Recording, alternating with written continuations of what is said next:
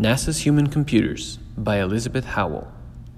Mary Jackson, born 1921, died in 2005. Beginning in 1935, the National Advisory Committee for Aeronautics, NACA, a precursor of NASA, hired hundreds of women as computers. The job title describes someone who performed mathematical equations and calculations by hand, according to a NASA history. The computers worked at the Langley Memorial Aeronautical Laboratory in Virginia.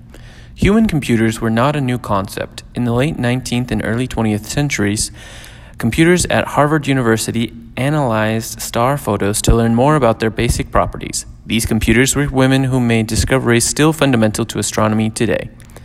Jackson hailed from Hampton, Virginia. She graduated with high marks from high school and received a Bachelor's of Science degree from the Hampton Institute in Mathematics and Physical Science, according to a biography written by Gloria R. Champine for NASA.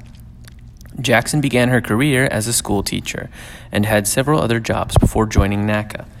As a computer with the Well Black West Area Computing Section, she was involved with high wind tunnels, and flight experiments. Her job was to extract the relevant data from experiments and flight tests. She also tried to help other women advance in their career, according to the biography, by advising them on what educational opportunities to pursue. She discovered that occasionally it was something as simple as a lack of a couple of courses, or perhaps the location of the individual or perhaps the assignments given to them, and of course, the ever present glass ceiling that most women seem to encounter, Champine wrote. After 30 years with NACA and NASA, at which point she was an engineer, Jackson decided to become an equal opportunity specialist to help women and minorities.